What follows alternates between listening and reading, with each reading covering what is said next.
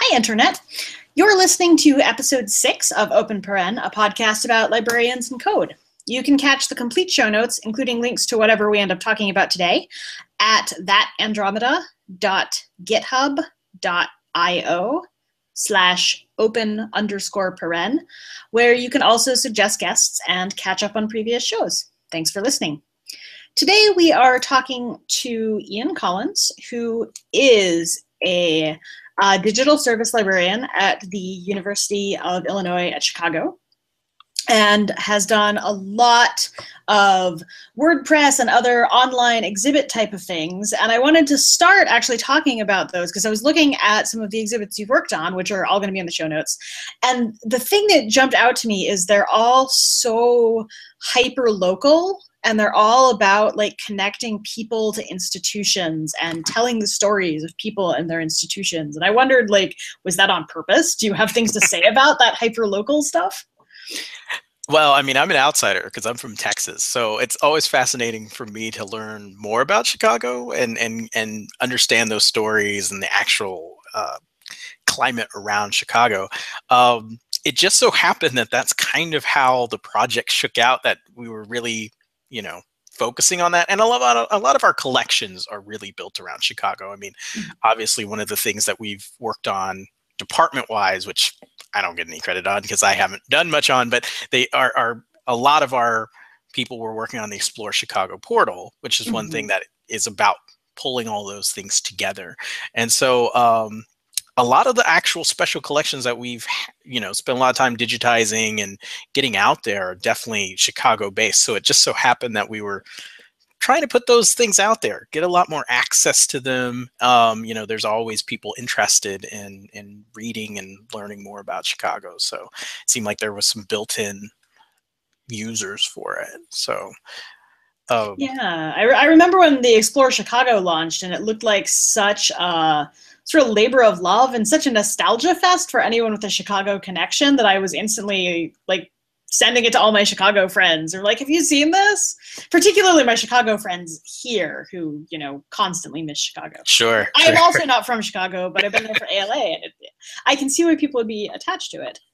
yeah. And, and so, you know, it's, it's, it definitely works to, you know, as a showpiece for us as well, because we have so much Chicago material. And so, mm-hmm that's one way to get it out. But another way to do that is also to have a more curated experience with some of our materials. Like for something like Explore Chicago, there's less of a need to have things that are so UIC specific.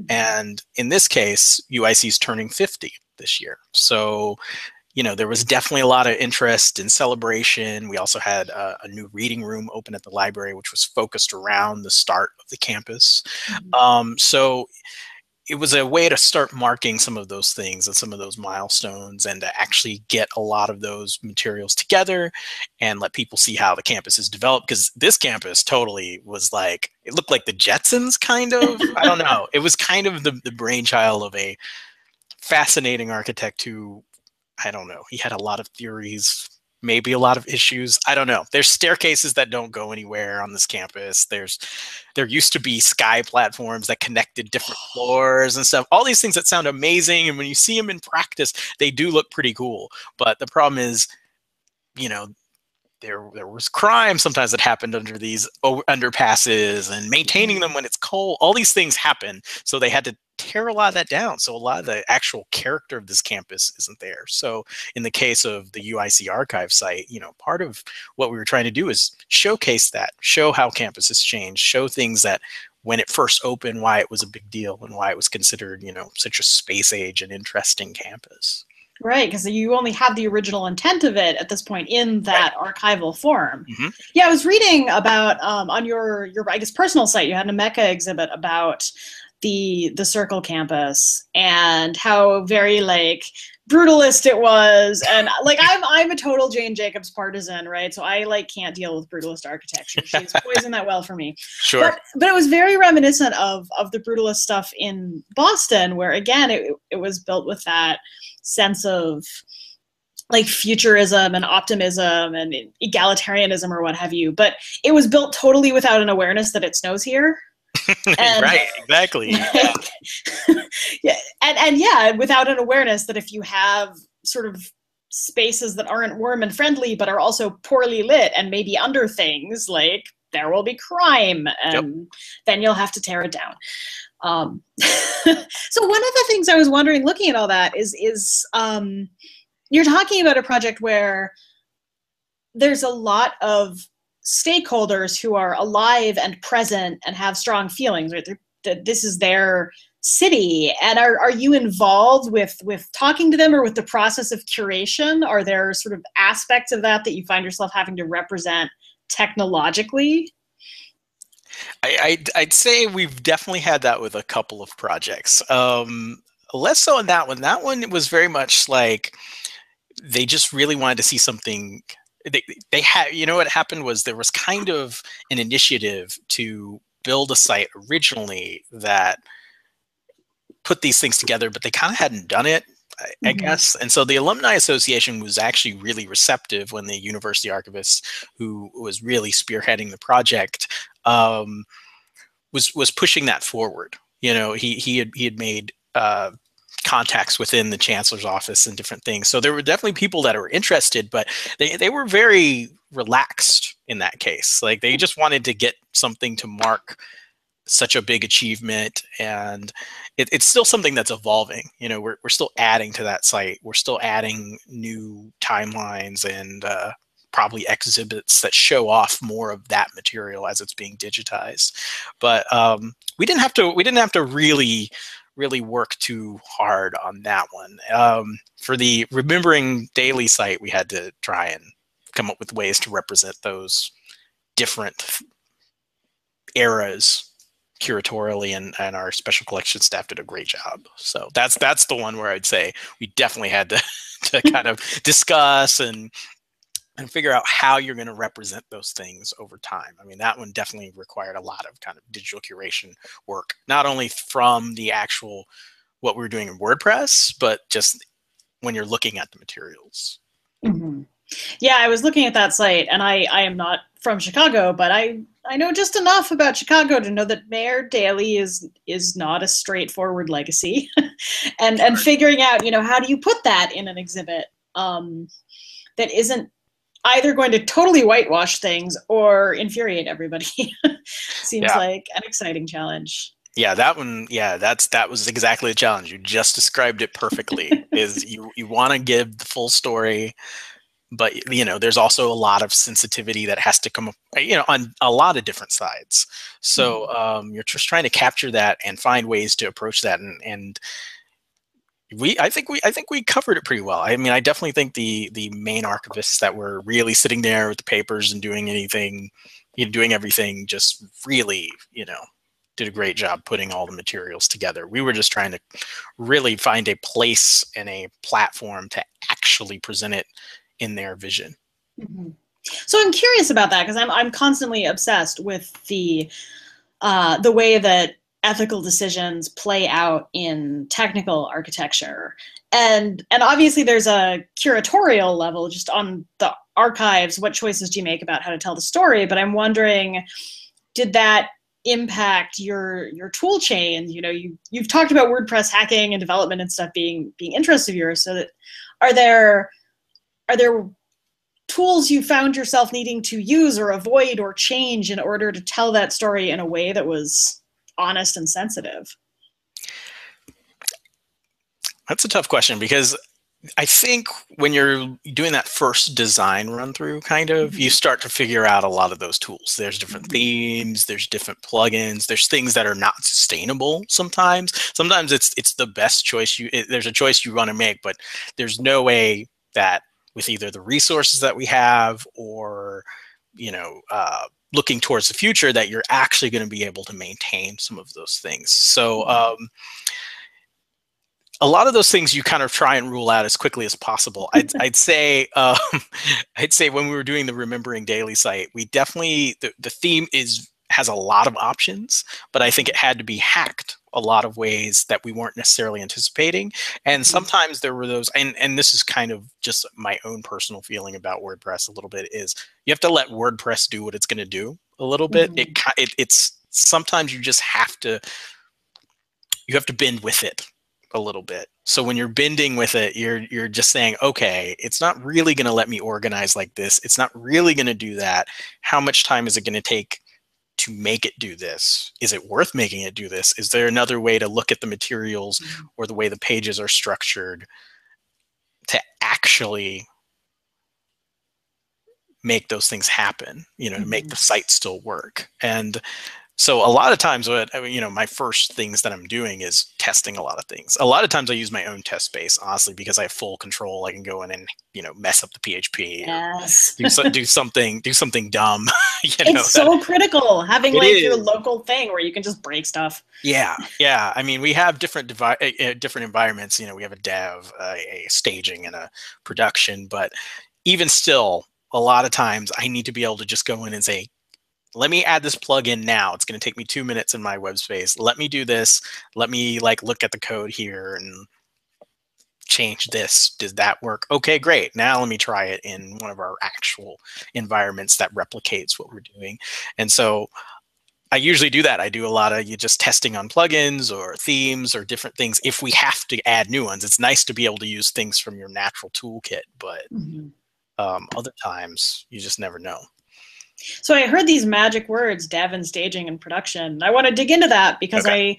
I I have heard libraries with everything from like a professional grade development pipeline to like terrifyingly seat of your pants live hacking on production kind of code.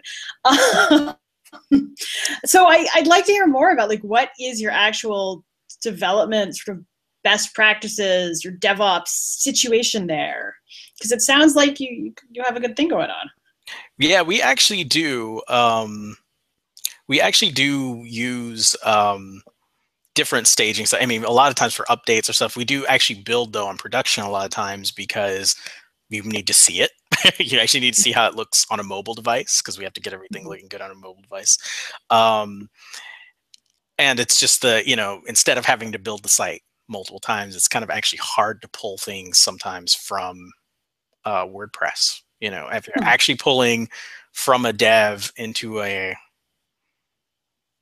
into an actual production, it can kind of be a little bit difficult. There's there's different mm-hmm. steps, like because you actually have to pull the database, you actually have to pull the WordPress files, and it actually proved pretty difficult when we were doing it. And we haven't always been able to have as much system administration as we wanted mm-hmm. probably since we really mm-hmm. started getting it going uh, we always joke that it's kind of the spinal tap drummer position at our library where it's just like they just magically disappear and explode you know go off to japan something something happens you know um uh, one of your former guests, Francis. Uh, Francis, uh, yeah. Francis left was like he was there for a while. No, but since then we haven't. We've yet to really replicate that. Um, mm. So a lot of times, yeah, we we build on our production. We do a lot of our updates on our staging. We have a dev where we can just do a lot of mm-hmm. trying of stuff. Um, but yeah, we do a bit of a high wire production, right? Kind of. Yeah, it sounds like there's some scripting steps that it would be great if there were somebody who could write them, but maybe that's not an option right now certainly the, the the main thing I'm working on right now.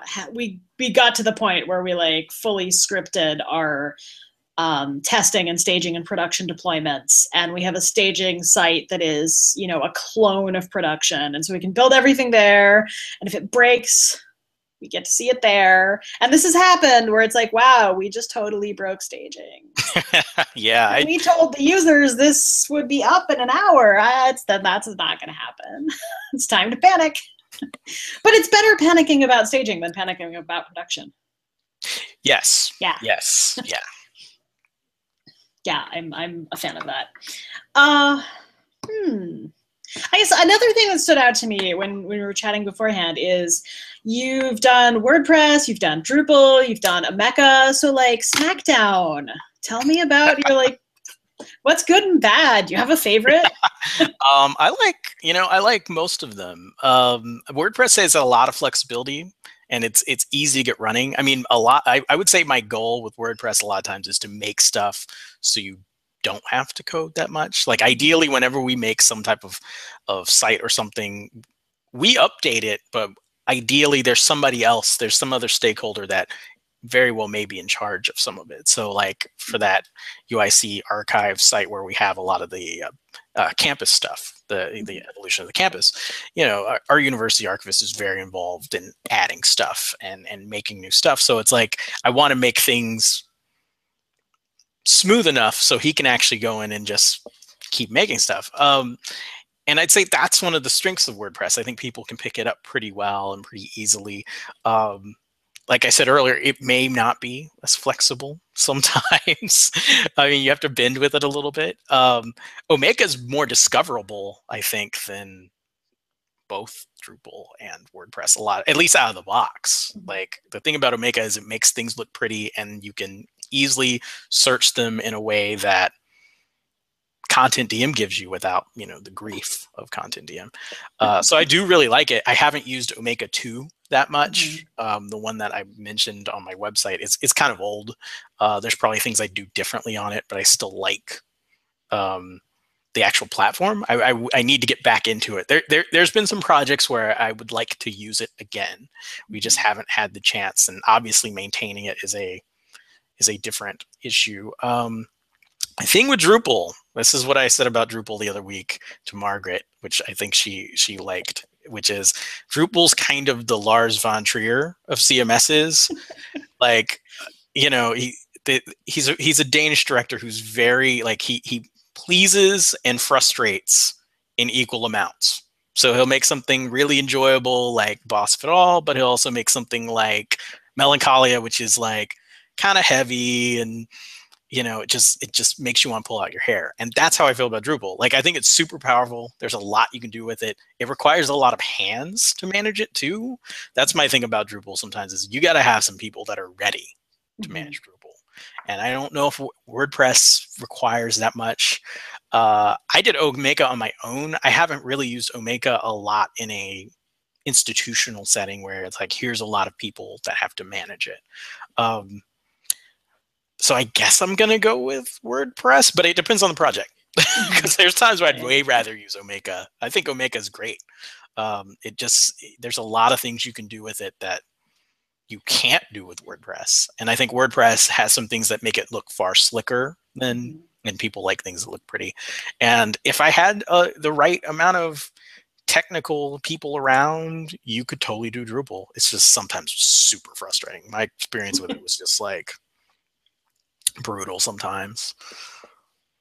Have you seen any of the uh, new WordPress thing where they're like moving everything to JavaScript and microservices and APIs and, and very like Web three thousand? Have you have you poked into that? Oh. Huh. Well, internet, we seem to have briefly lost touch with Ian, but uh, when he gets back, he can tell us about WordPress. Um, and while we wait, maybe you want to go check out the brand new WordPress. I'll make sure to have that link in the show notes because it's it's really interesting. It's it's moving to sort of an all JavaScript front end thing where everything can talk to each other through APIs. Um, and in theory, there's a whole lot of, of performance uh, upgrades that can come with that. But of course, it's also like now you have a gigantic pile of JavaScript where perhaps before you had just like HTML. Um, and I haven't looked at it closely before, but I, I am wondering, and I'm hoping someone with WordPress expertise can tell me about the um, sort of pros and cons of that, right? Do you end up with sort of a maintainability nightmare or a thing where it's like, if you don't do exactly what it wants, then you can't do anything? I don't know. Um, however, I don't seem to be getting Ian back, so I'm going to, oh, he just dropped out, so maybe he's going to rejoin. Um, I'll give him a moment to rejoin. And if he doesn't, I think I'm going to have to call this one early. Uh, ooh, he's trying to come back. Hopefully, he just oh, had. Sorry. There you are. Sheer. Uh, it's it's it's me and Windows. They're just not friends today. Oh, I'm not friends with Windows ever. I'm usually. I, you know, I try not to be judgy about platforms and systems and stuff because I want people to feel welcome to be part of technology no matter what. But I guess I am like that jerk who kind of like can't cope with Windows anymore. Anyway. well, yeah, fair enough. I, I, I, wish I didn't. I have that just so I can boss our CONTENTdm. So apologies, mm-hmm. everyone. I just cut out. Um, you were yeah. saying about like headless yeah, WordPress, WordPress things, right? with its like brand shiny new JavaScript APIs everywhere. Like, Have you gotten to dig into that? Do you have things to say about it? I, I'm interested in it, and and I think we've discussed it a little bit, but we haven't we haven't gone deep into those yeah. um, changes. I mean, right now we just still have our multi-site server and, and have done everything pretty much within that. Um, mm-hmm. I mean, it, it, that's still fairly new as a mm-hmm. service mm-hmm. for us. I mean, we hadn't done a lot with WordPress when I got mm-hmm. here about almost two years ago. We had maybe we had like our library blog, and it was pretty out of the box. So, I mean, it's it's still a learning curve where you know we probably have maybe ten things up and running and trying to get more going. And so that's even as it builds you know that that's creating new challenges. And so then it's like dipping into a more expansive version we haven't yet. And we don't have a lot of java hands really. We don't have like a lot of uh, java developers right now. Uh, we've got a lot of python and, and some php people. So we haven't yeah. we haven't really gone in on it yet yeah, so I want to pick up on that phrase as a service that you use because, of course, the difference between a technology that you just have like on your computer and a technology that's a service or a production grade thing, like supporting a lot of people, can be actually a really big difference. So I'm, I'm curious, like, what's involved for you in going from the like, yeah, maybe we have a blog to we have service going on? Uh, well, we developed some policies, which obviously evolve. you set some, and then they just change. Um, and every site is different, so sometimes your ideas are different. But um, and also, you know, your user base is different. So some people are much more like, yeah, I totally want to add things all the time, and then we've got others where it's like, yeah, we might add to it, or I don't really want to add to that. Can you go in and do this? Or like another thing that I worked on, um, it, it was actually pretty Java heavy. It was using this ancient code and I'm pretty reticent to actually go in and do much to it because I don't want it to break. So it's mm-hmm. like I don't mm-hmm. really want people going into that one very much. Like I feel like one change could just break everything in that one. So um, it's been it's just been an adjust. I mean, it, part of it's just educating everybody saying like hey yeah we're, we're working we have this now we can actually build some things you mm-hmm. know we, we have to actually you know we got to do our project proposals and meet with the stakeholders and all of those things but we also have to actually think about what we can what our bandwidth is to actually build mm-hmm. this stuff and actually get these things going so um it, has been a it's been a it's been a learning experience trying to actually just make it something like yeah you know people know it's there and and uh, also another thing sometimes we've actually done some projects that were heavier you know mm-hmm. than, than, WordPress obviously so that's something that uh, has been under consideration too is is this something we can do in WordPress mm-hmm. usually we think we can but there's times where maybe that's not the best strategy so mm-hmm. um, I'd say just just really trying to get set policies and also in-house policies. We also have to meet about it a lot too. Like especially when we've got a lot of heavy projects, we were definitely meeting, you know, we were doing our scrums, you know, and standing there and or sitting and because we were breaking the rules of scrum and um just actually trying to keep everybody updated and make sure that, you know, we're we're moving in the directions that we need to do. So a lot of project management is part of it. So I, I take it you're an agile inspired shop. At least partially, yeah. Oh yeah. it's something. It's something that we we uh, definitely use. I, I don't mm-hmm. think we follow the principles as heavy as as some places, but it's definitely helped. I mean, I think it was it was a big help starting to get these things really going and and and and working with the department to kind of get these projects off the ground and, and make sure that we actually finish them and make good time and make our stakeholders happy, all of those things that you actually really want to do. So is that like a recent switch over to an agile style for you all or in place for a while? You know, we got a lot of new people in our mm-hmm. department, in, including myself. I mean, even though I mean it's I've been here almost two years and I've got I've been here longer than at least three or four people in our department. Oh wow! Maybe it was very small. Our department was very small when I joined, um, and so then as we've kind of evolved things, you know, it's it, it's it's so it's I think we've all kind of brought it in a little bit. We've definitely had some good leadership pushing us to to kind of adapt that into our style. Um, but we also had a lot of new people that were you know ready to shape that. So I would say we've definitely gone on and and kind of done our own image version of it. Yeah, I don't think anyone does like canonical agile, qua agile, but I'm I'm having a lot of fun watching it sort of spread in the academic library technology sphere because it's it's so unlike traditional academic, you know, long timeline, committee based kind of stuff that has it's interesting to me that actually seems to work. And yeah, lets no, you I, interface with the rest of the institution effectively.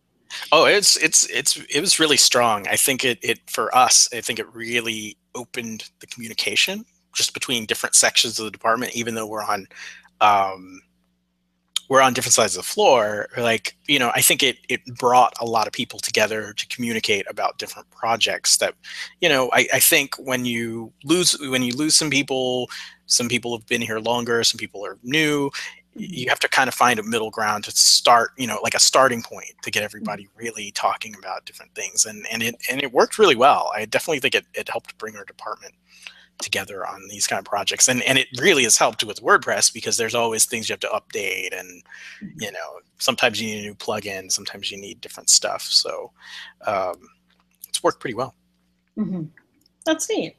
That's very cool. It's like the kumbaya moment of project management. yeah a little bit i would say it actually is a little bit that i, I have to give credit to uh, the, the scrums and things well, um, let's see. I think I've I've sort of touched on all the things that really jumped out at me from what you were saying before the show. Was there anything else that you wanted to talk about? Oh, we, we can talk about anything. You can go, we can go back off on Sharknado like we were talking about earlier. Um, Lars von Trier, sing kumbaya we with could talk. We could talk about Lars von Trier. we could talk about Medea by Lars von Trier. Any of those. Um, you know, I'm just always interested to hear your take because you're you're much more of a, a heavy coder on on on your take on different CMSs and things like that. Because um, going in, I mean, I always feel like I feel like I'm a tech person, kind of, but I'm a librarian, and I'm always interested to hear from people who consider themselves strong tech people what their take on Drupal and WordPress and trying to Mhm. develop in those environments is. So I haven't done any Drupal or WordPress work in quite a while because the stuff that I'm doing these days is it's all it, it's stuff with sufficiently unique application logic that it's being built from the ground up, right? Right. Okay. Cool. Um, so it doesn't lend itself to a CMS model. Um, yeah, I guess I, I haven't done Drupal in so many versions that it's it's hard to say. I certainly my blog is on WordPress, and I find that convenient for like someone else has already figured out how blogging works and I don't have to think about it very much because all I want to do is there's blogging, and I don't want to have to write, you know, HTTP handlers or any of that. Um, but yeah, the stuff I do is so un-CMS like. I guess if I were looking for a CMS for a project, the things that I would be looking for are like does it have a rich plugin ecosystem so that like you say so that you don't have to do too much of the coding yourself because that becomes a maintainability nightmare. Um, and does it have a fairly large contributor base with fairly frequent updates to things like you know security patches or what have you? Because um, if you're relying on an open source project you want to make sure there's a big enough community to sustain that over time. Um, and like to an extent are the people nice right? Like I, if i have to show up on their irc channel or like if i decide i want to submit a patch to something are people going to be like welcome. Thank you for being part of the community. Are they going to be like rah! You know yeah, that's actually a good point. And you brought up actually one of the, the challenges I think of WordPress really, uh, and uh, Drupal has it at least somewhat, but it's it, that idea of updates and security and things like that. I mean, that's huge on WordPress. It happens a lot. Yeah, like, I, I, I, install some of those, in fact. yeah, yeah. I mean, mine. I, just for my general web space, which I don't, you know, I, I only really just test on it. It has my general portfolio on it, mm-hmm. but um, and I need to update it. But um, you know, it kind of just updates on its own. But when you're actually in the trenches working with mm-hmm. it, it's like, oh, there's another WordPress update. Oh, mm-hmm. there's another, you know, there's another big one that we actually have to make sure everything isn't broken if we right. do it. You know, right. I mean, there there's definitely one that um, we did something on that UIC archive site for with Owl. You know, Owl the mm-hmm. um, carousel and, and gallery kind of plugin um, that we kind of had to like leave it alone. We couldn't really update it for a little bit because it mm-hmm. actually broke something within the site. That's one of the first times that's happened so far during mm-hmm. our WordPress run because we've tried to choose our plugins well, and somehow whatever if they did some weird commit or something i don't know what happened it just broke right. the galleries so um right. and that and that's honestly goes back to that environments question where it's like hey here's staging why is this not working how do we keep that from oh well right. this won't happen on production now because we looked at it and we saw that it so yeah, I mean that's the thing about WordPress. All that, all that security. I it, it's funny. We had a Code for Lib Chicago not that mm-hmm. long ago, and uh, the librarian at IIT was saying uh, he felt like he kind of preferred Omeka because you can kind of do it and leave it alone, mm-hmm. and that's interesting because I think we have to deal with that that WordPress challenge a lot of just updating. I'm sure drives our. It's definitely making me appreciate the importance of clearly communicated and consistent versioning policies. So, for instance, most of what I do is in Django, the web framework right. for Python. Um, and one of my clients, the code base debuted on Django 1.5. Um, and right now, latest stable is 1.8. Uh, 1.9 is under development. Because um, it, it cycles every, I don't know, six or 12 months, like more than once a year, right? Um, and and they designate one release every so often as long-term stable. And so 1.8 is long-term stable. 1.4 was long-term stable. So we came in like just, and then they they maintain long-term stable, current release, and one before the current release. Right. Right. Um, so we came in 1.5 like just after a long-term stable, and we have to keep like doing these version upgrades and it's a lot more involved than it is with a wordpress because you really have to go through and see like are we using any deprecated code like anywhere in our code base? Right yeah. Um, so it's it's very fiddly. It's not it's not necessarily like conceptually challenging but you have to be really really conscientious. Um, and it's a pain in the butt because we have such a small development team. Like Custom Fit has has no like full time developers. Um, I do it on a contract basis, and there's there's another person who does it part time, and occasional other people here and there. But there's no full time devs. So having to version cycle something is a pain in the butt, right? Oh yeah. and I'm so grateful that that our current migration we're about to bring it to 1.8 and that's long-term stable and and so it will get security patches and we don't have to deal with right. any other version upgrades for like a couple of years because it's just so grueling yeah see that's um, nice so I really appreciate that they have that clear policy of having long-term stable releases and communicating about release cycles and all of that because it really lets you plan and and spend your limited development time on the things that matter most. Um, and you know, moving to 1.8 will open a lot of options for us. There's some great features in 1.8, and there's some packages. We we we have some like stuff that we wrote in house that we would much rather use third-party packages that are you know maintained more comprehensively, right? But we have to upgrade to use them. Uh, yeah. Yeah, no, I think it drives our, our, our one of our, our main systems person crazy. How much she has to keep an eye on those uh, you know WordPress updates because there's always it's always a security one most of the time. It's just like there's some crazy new you know Jean-Claude Van Damme virus and it's out there. It's gonna because I mean it's through everything. It's, it's, running so many of the sites, right? Like right, it's such an exactly. attractive target. It's not yep. like it's less secure than other things, but it's such an appealing target for people yep. who want to make trouble. That yeah. but yeah, it's it's hard to keep up. And it's do you have any kind of like automated testing, or do you have to do all the manual all the testing manually when you want to upgrade a version of anything? Because that would We- add a dauntingness level.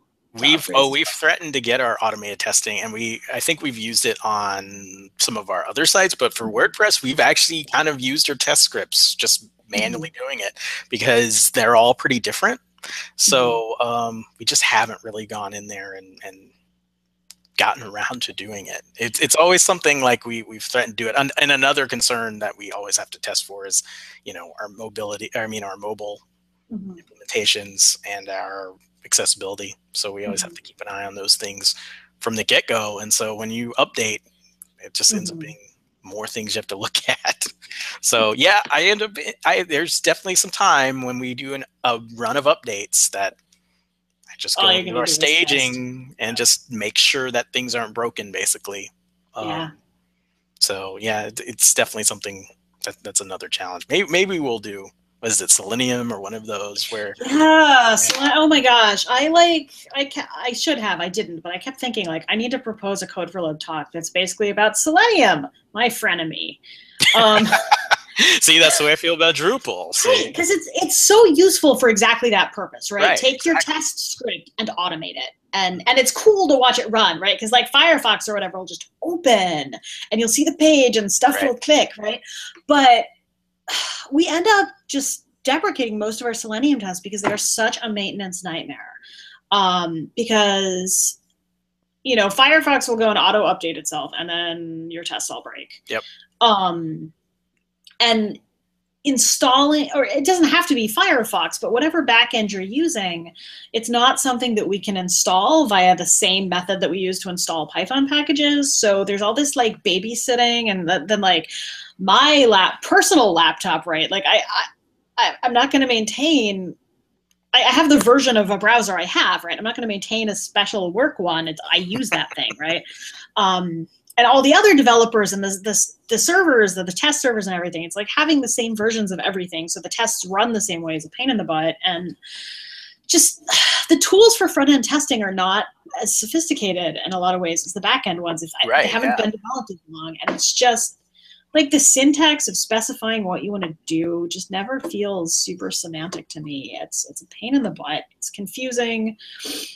And then like you make a small change to your HTML, which isn't semantic, and all your tests break. Yep. right. You know, we moved from Bootstrap 2 to Bootstrap 3, and all of our tests broke because all of the classes were different. So the strings of text we're looking for aren't there anymore.